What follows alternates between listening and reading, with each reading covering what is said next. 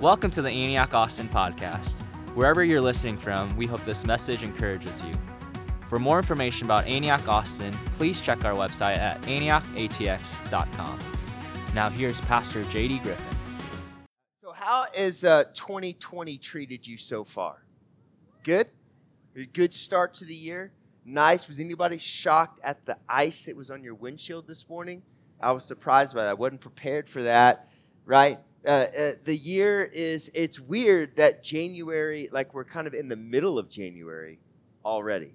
Like it, it's, it just seems like the older I get, the faster time goes. Anybody else feel that? Like I remember as a kid, it was like every day felt like a millennia you know like watching you like all right i can watch a show at four o'clock and the clock says 340 those 20 minutes felt like an eternity. And now it's like man where january is almost gone. Like what in the world? Like like somebody slow time down. And, and when we were actually over the break uh, my family and i uh, i don't know what happens at breaks at your house but they're kind of like multi-purpose. It's like rest connection new board games, all those things happen, but it's also kind of like a time to catch up on projects that have just been lingering and lingering and lingering. So, one of those projects was um, I don't know if you who have kids uh, have kids that suffer from a Lego addiction like mine do,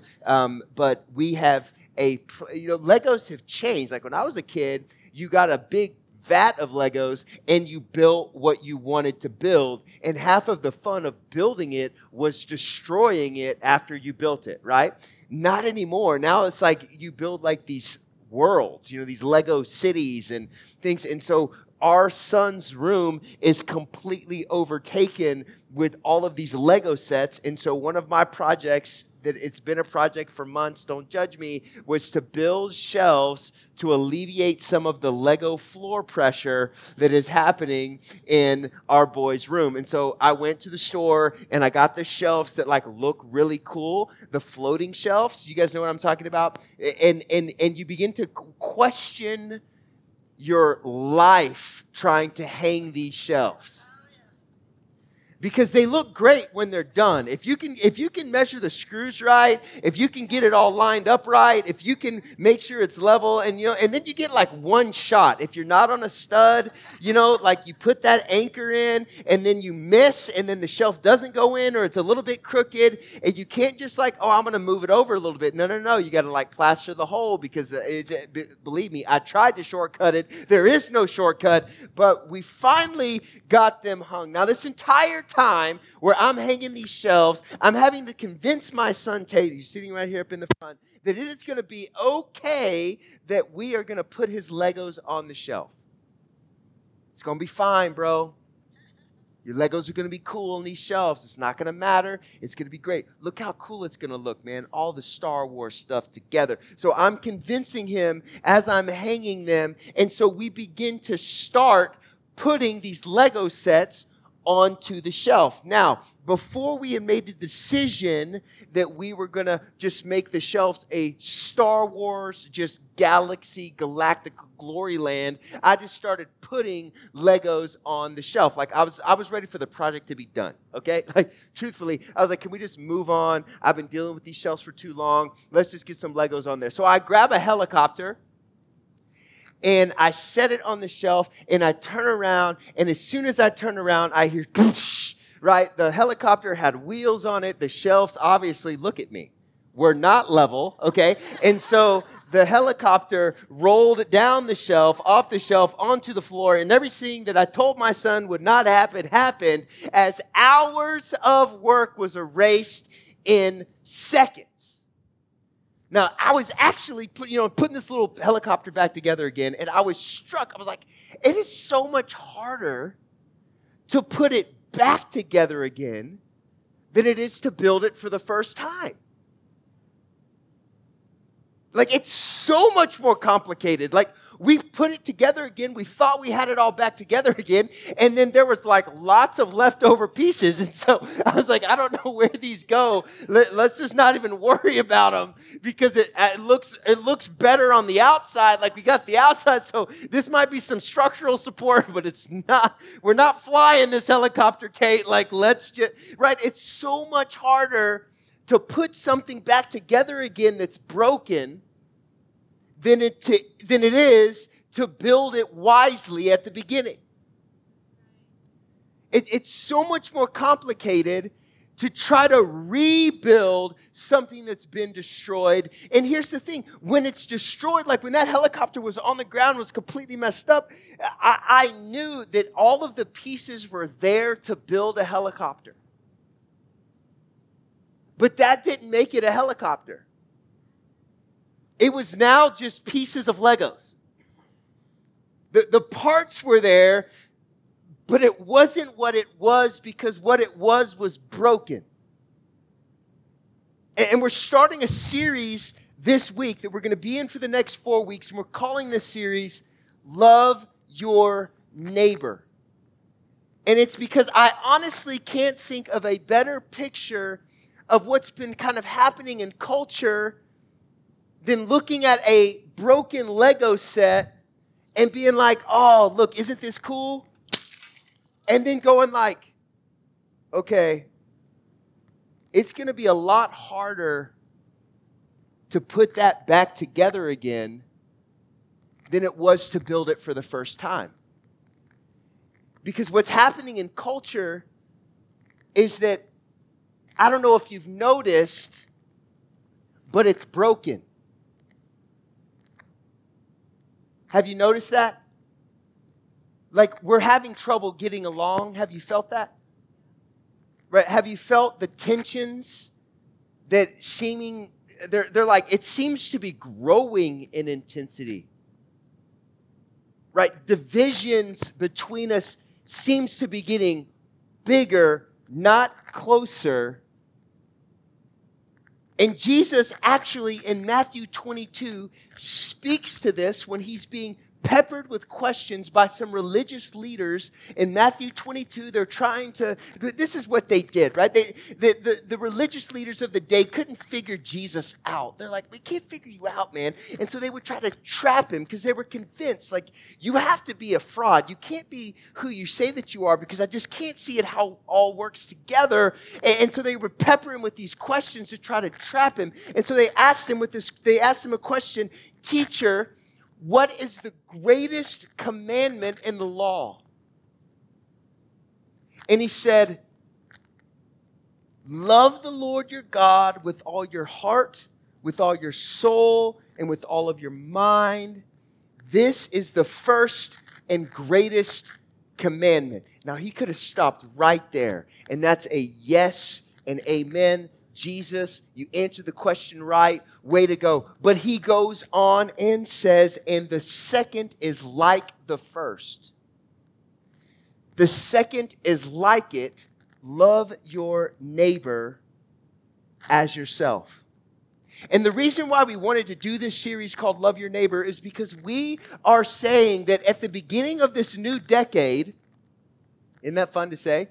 New decade, right? At the beginning of this new decade, the season of division needs to end. And a season of unity and hope needs to begin.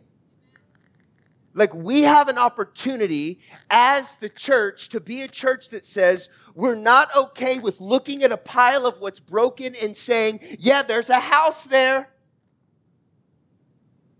but doing the hard work of saying, you know what? We want to lean into the wisdom of God and be wise master builders and see God restore and reconstruct what sin has broken. And I believe that when Jesus said that we need to love our neighbor as ourselves, he was not just admonishing us to be nice to one another, he was coming against in full force and authority what sin does to humanity. That's why when he connected the first and second commandment, it wasn't by accident. That's why he put emphasis on it and said it's just like the first to love God is to love your neighbor. But society is drifting further and further from this concept of loving our neighbor, and we've kind of redefined our neighbor as what I would like to say our brother and our sister. Meaning that we want to love people who love what we love. We want to love people that like what we like, that dress how we dress, that talk how we talk, that look how we t- look. Like we, so, so we're, we're leaning as a society into more of an understanding of not loving our neighbor, but just loving those who love what we love, loving our brother and our sister. And, and I, I just want to say that, that this is pulling us away from the picture of who God has called us to be as the church. That we have to, to learn to, to love our neighbor. We have, we have to realize that we're not naturally drawn to things that are different than us. We're drawn to things that are like us. And therefore, there are going to be moments where we have to step into what we might not understand for the sake of the gospel getting into the ears and hands and eyes of those who are over there if we are obsessed with what is like us, we are going to miss the majority of what is around us. The, the consequence of becoming a society that's obsessed with loving our brother and our sister versus loving our neighbor is that we oftentimes don't even see what's happening around us. We only see what we want to see around us and we narrow our view as we narrow our relationships, as we narrow where we have influence, and we just start going tighter and tighter and tighter because the norm in our society is increasingly pulling us to love those who love what we love and to hate those who love what they love. But I believe that God has made a way to heal us believe that God's made a way for us to experience restoration in unity and to lean on the command to love Him with everything and to love each other the same way. In college, uh, my wife and I uh, were on volunteer college staff. Now, what that means is that you're in charge of nothing, but you order a lot of pizza but we had a great time being on the team. And at the time, the college pastors were Robert and Stephanie Herber. And Robert and Steph are like spiritual parents to Liz and I. And actually, Robert is going to be sharing on World Mandate Sunday here from this very stage. And you're, you're, he's now the pastor of one of San Diego's fastest growing churches called All People's Church and they're just seeing God do some incredible things. And I, I can't wait to hear the, the word that God has given him for us. But at the time, Rob was the college pastor. I'm on volunteer staff, and Rob and Steph were building a house next to the church. And, you know, I don't know how many of you have ever built a house, but there's something that happens every time you build a house, and that is this it's going to cost more than you thought it was going to cost. And so they kind of hit that point. They, they, they, it, it got to the construction got to a point where they had spent all that they had, all that they thought that they needed to be able to build this house. They had spent it all, and the house was not done. And it was a super discouraging time for them. And they were just kind of like stuck waiting for some like financial miracle. And so a few of us, a few of us on staff were like, you know what? Like, let's rally the college ministry to give to Robert and Steph's need, and maybe we can get these college kids to actually pony up the rest of the money that they need to build their house. Like, how cool would that be to, to like be able to present them a check for the thousands of dollars that they needed to finish their house from these like poor college kids that don't tithe? You know, like we're like, man, this, this, like, what a great, we were excited about it. We, we, Our faith was low, but our hope was high, right? I mean, we were like, this is a great idea. We might present them a check for like 50 bucks, but you know what? It's the thought that counts. And so we started kind of like getting the word out and spreading it, and like cash started coming in. We ended up raising over the amount that they needed to finish the house. It was so cool. It was a mind blow to be a part of it. And so we start devising this plan like, what are we going to do to present this gift to Robert and Steph? And so we're like, oh, let's do it at a college service. Everybody will be there. It's going to be amazing. And so they look at me and they're like, hey, JD, why don't you be in charge of presenting the check, right? I mean, that's basically the amount of responsibility you get as a volunteer staff person. You can walk out with the check, right? So they make this whole plan. Everything's going on. I'm backstage with my buddy Drew, and we're thinking, this is to be a celebration, man.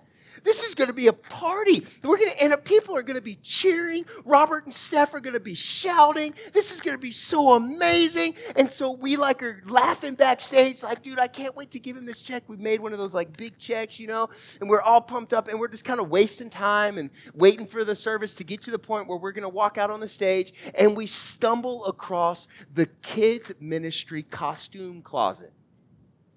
Now I'm thinking, bro, this is going to be a celebration. What makes every celebration better?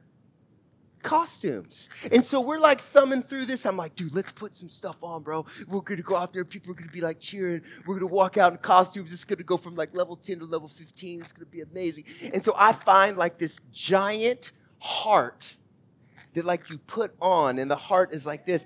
And the point of the heart kind of like just, you know what I mean? Like, and so I, I, put it on and I look at myself in the mirror. I'm like, oh my gosh, this is great. And then my buddy Drew goes, Oh, Griff, there's some tights in here. I'm like, give them to me. So I go into the back, take my jeans off, put tights on. So just imagine, right? So inappropriate. This is why I was on volunteer staff and not on staff, right? And then we find like these size 20 clown shoes. And Drew's like, oh, dude, put these on, bro. This is going to be hilarious. So we're in the back and I'm like on the, you know, and we're laughing. We're not even really paying attention to what's going on in the stage. And, and so we kind of hear like, oh, it's about to happen. It's about to happen. And, and Robert Fuller, the guy who's the worship leader, calls up Rob and Steph and, and, and he says, hey guys, we've been, and the tone of the room just shifts like on a dime. It's not like a party, it's not like a celebration. It's like everyone is in awe of the provision of God. Rob and Steph are weeping. I, I mean, like, like ugly crying, weeping, right? And like everyone is like standing on their feet, like, we love you, we honor you, we see your life. And now I'm standing on the side of the stage and I hear, and we have a check for you. And I'm like, oh no.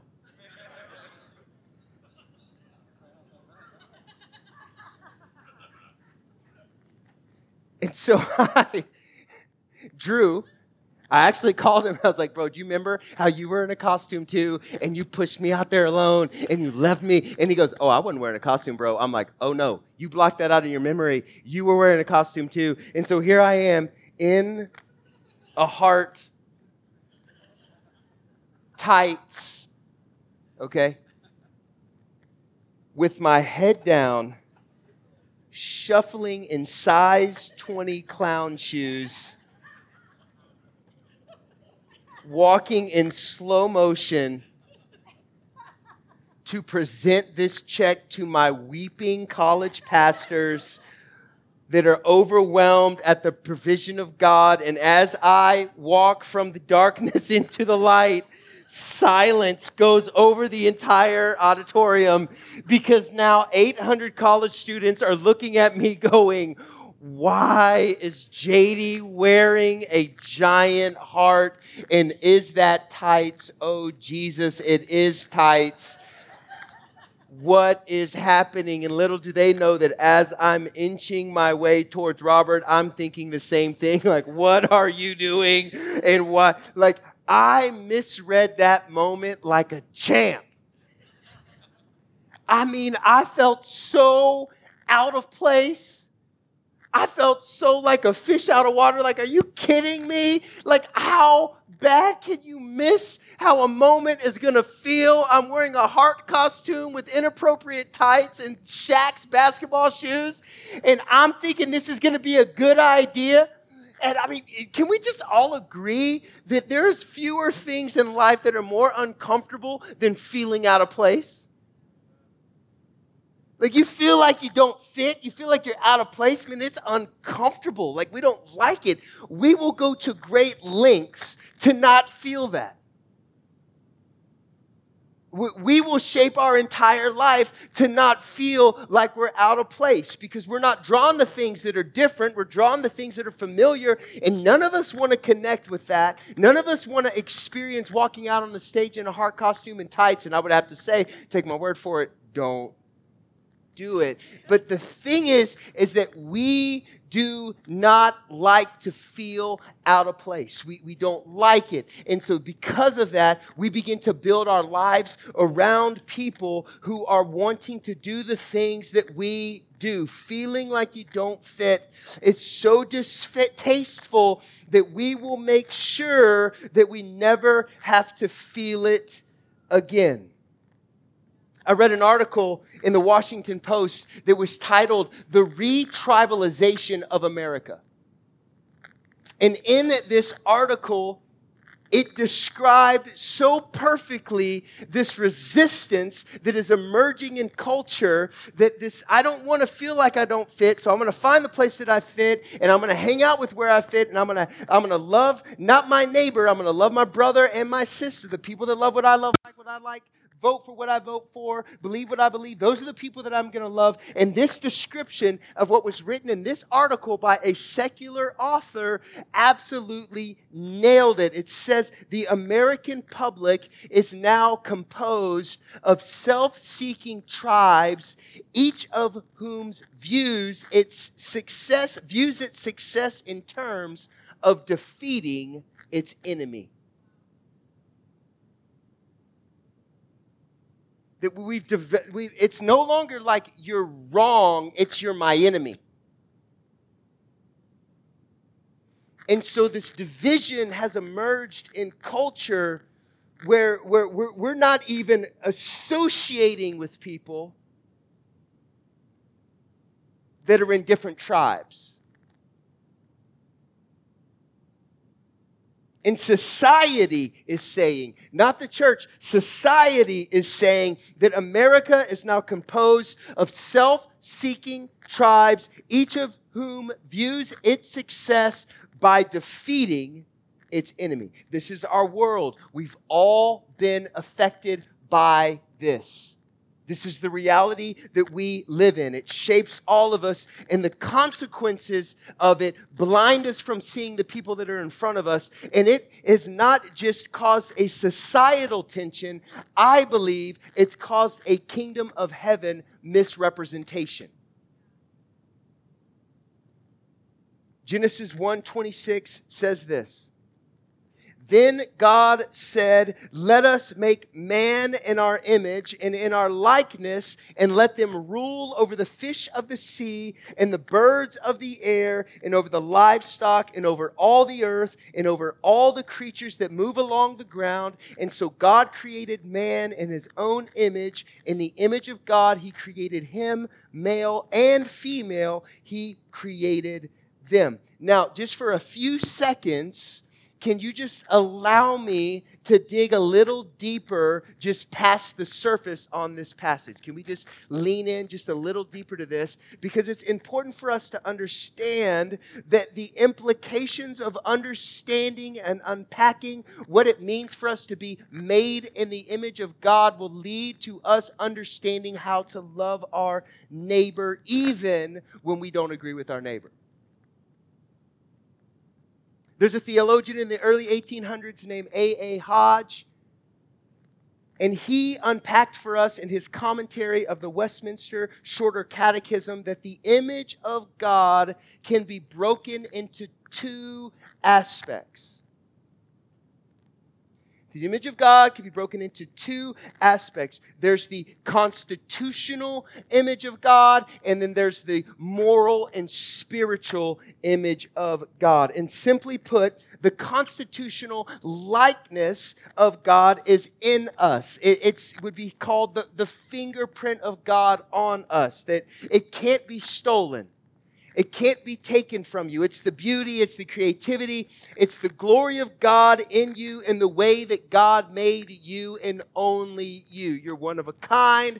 God birthed you, He dreamed of you, He made you in His image, His fingerprint is therefore on you. That is seen as the constitutional image of God, but the moral and spiritual image of God, his righteousness, his goodness, his godliness, was lost as sin entered the world. His, his moral and spiritual image was lost as sin entered the world, and it's this image that is then restored at salvation when we receive Jesus as our Lord excuse me, and Savior when we are born again, right? We're, we're being transformed into His likeness. In 2 Corinthians 3.18 says, And we all who with unveiled faces contemplate. Now, now some versions would translate the word contemplate for reflect. That, that we all with unveiled faces will reflect the Lord's glory. That's the constitutional image of God. You reflect the glory of God, and we're being transformed into His image. That's the moral and spiritual image of God with ever increasing glory, which comes from the Lord, who is the Spirit. Are you tracking with what I'm saying? So when Jesus says in Matthew 22 that the greatest commandment is to love God with everything, and the second is like it, to love our neighbor as ourself, his motivation was not simply that we would just be kind to our neighbor. Jesus connected the first and second commandment because there's something in him in them. Are you hearing what I'm saying? There's something of Him in them. Maybe not moral or spiritually, but constitutionally, there's a fingerprint of God on all creation. We've all been made in the image of God. So when sin entered the world, I want you to see that it did not just bring a division between God and man but there was also a division between humanity. When sin entered the earth, it did not just separate humanity from divinity, it separated humanity from humanity. And we see this when God confronts Adam and Eve in Genesis 3. Why did you do the very thing that I asked you not to do? And for the first time on the earth, we see this. Adam's like, it was her. She was like, it was him. That didn't exist before sin entered the world. Sin did not just divide us from God, sin divided us from one another. And the divisions that we're experiencing in culture, this tribalism, this group think obsession, this I'm right and you're not just wrong, you're my enemy, it's not just a societal problem, it's a sin problem. It's a sin problem, which is why, as followers of Jesus, we have the answer. We have the solution. The church should be, and I believe will be, the driving force for reconciliation in our nation because we understand that how we deal with sin is to repent and change. We understand how to answer sin problems. It's with repentance, humility, and coming to Jesus and not trying to figure out better sentences or better funding. We need to repent. We need to understand that the division that we're experiencing does not stop at the societal level. Some of the divisions that we're experiencing are sin problems because humanity, from the beginning of sin entering the earth, has been divided from one another. Cain and Abel. Shoo. Sin doesn't just divide us from God, sin divides us from one another. So the gospel then doesn't just restore us to God, it restores us to one another. Galatians 3:26 So in Christ you are all children of God through faith for all of you were baptized into Christ and have clothed yourself with Christ. There is neither Jew nor Gentile slave nor free, male and female, for you are all one in Christ. The gospel doesn't just reconcile us to God, there's grace for it to reconcile us to one another. It closed the gap between us and God, and it closed the gap between me and you because we are one in Him. So then there's grace for us to be able to step into where we might not understand, where we, we might not agree, because we will see the creative beauty of who God is and his glory displayed in and through those who might look different than us. Jesus calls us to step across these divisions when in Matthew 20, or excuse me, in Matthew 5, verse 43, it's almost as if Jesus had read the Washington Post article when he said this. Because he said, You've heard, love your neighbor and hate your enemy. Doesn't that just sound like maybe this tribalism that we're experiencing in our culture is not a new issue? This has been an issue since sin has been an issue because sin has divided us not just from heaven, it's divided us from one another. And so Jesus calling that into point, calling that into reality in Matthew 5, he says, You've heard, love your neighbor and hate your enemy, but I tell you, love your enemy. Pray for those who persecute you, that you may be children of your Father in heaven who caused his sun to rise on evil and good. Can you see that? Jesus is saying, Look, my glory rises on evil and good. That's a mind blow. That's a mind bend because we've become obsessed in our, can we call it what it is? In our tribalism, that, that, that like if you are not morally and spiritually reflecting the image of God, then I don't want to have anything to do with you. But maybe we should learn to love our neighbor and see the constitutional image of God, the fingerprint of God, what can't be lost, what sin can't destroy, and say, I see the redemptive call of God on your life, and I am going to believe in you, and I'm going to lean past what I disagree with. I'm going to lean past my emotions. I'm going to lean past what I like and what I don't like. I'm going to lean past feeling like I don't fit into this place because I want to see that restored with the moral, and spiritual image of God so that you can become all that God has created you to be. Jesus says, Love your enemies, pray for your enemies, that you may be children of your Father in heaven. Verse 46 If you love those who love you, what reward will you get? If you just love the people that, that, that, love what you love and, and hang out with the people that like what you like and look how you look like, what reward is in that? Even the tax collect, even the IRS can do that. How powerful is that? There's no transformational fuel in that. There's no unity in the body of Christ in that. No.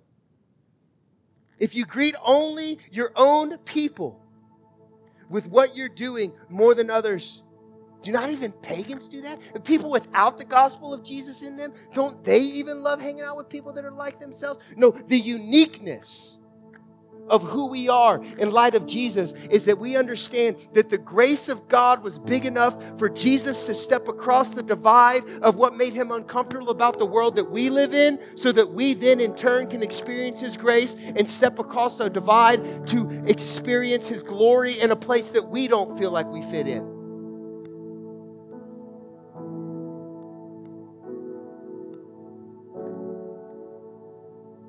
How do we love our neighbor? We love them by praying for them. Can it really be that simple? Can it can unity really start that smoothly that we would love them by praying for them, that we would love our neighbor by praying for our neighbor? Is it really that simple? Because what happens is that we're going to find compassion for them in the place of intercession. You see, if we don't see the fingerprint of God on our neighbor, we will not do the work of getting past what we don't agree with with our neighbor.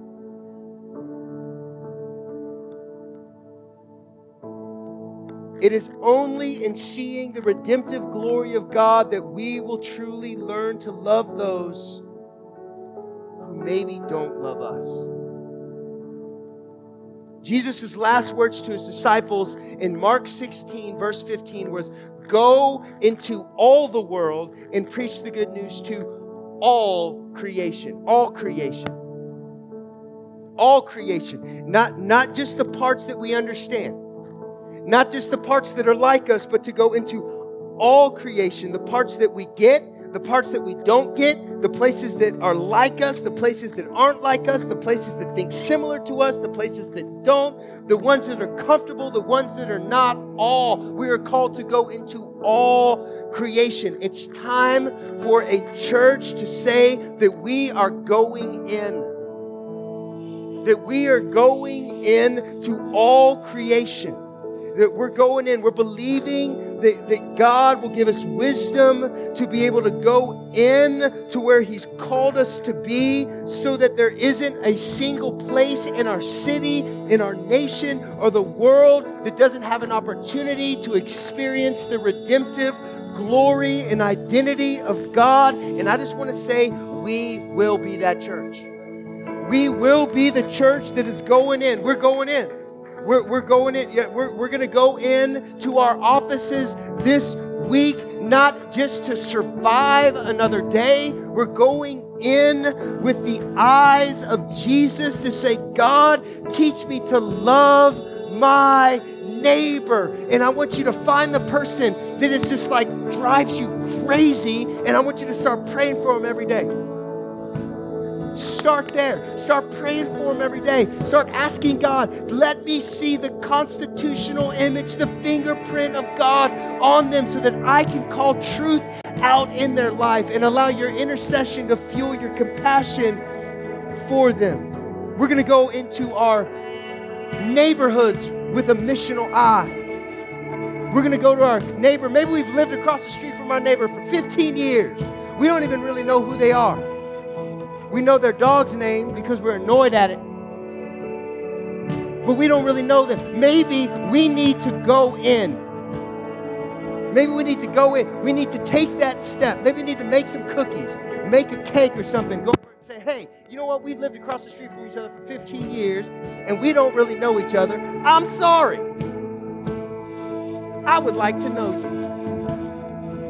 Tell me your story. How what brought you to Austin? Why are you here? Maybe we need to go to the soccer field this week and not just sit in our lawn chair, put in our headphones and watch Netflix. Maybe we need to go and say, God, would you allow me to see the people I'm sitting right next to and to be able to learn to love them. They might not look like me, they might not talk the same language as me, they might believe something completely different than me, but that does not exclude the fact that the command over my life as a follower of Jesus is to love my neighbor as myself, not just my brother and my sister, not just the people that I am connected to and believe what I believe and look what I look like. No, it's to love our neighbors, everyone. Again, just to close, Jesus said, Love the Lord your God with all your heart, with all your soul, with all your mind, because this is the first and greatest commandment, and the second is like it. Love your neighbor as yourself. It's like it. It's like it understand that the reason why we have division in culture is that the enemy will use sin to try to erase the image of God in culture. Therefore, if we all reflect him, the enemy wants to divide us from one another so that we can't fully see him. That's why Jesus said, Love me with everything and love everybody around you with everything because there's a picture of me in them. And as you pray for them, even the ones that are your enemies, even the ones that you disagree with, that don't believe what you believe, that there's going to begin to be some restoration that begins to happen. And these broken pieces, these things that look like, how is this ever going to be a house again? In the divine, sovereign wisdom of God, there's going to become a reconstruction, a restoration, not just of our souls, but of us one to another. Because just like Jesus redeemed us, Jesus wants to redeem all of us together. And I believe that 2020 is going to be a year of unprecedented unity.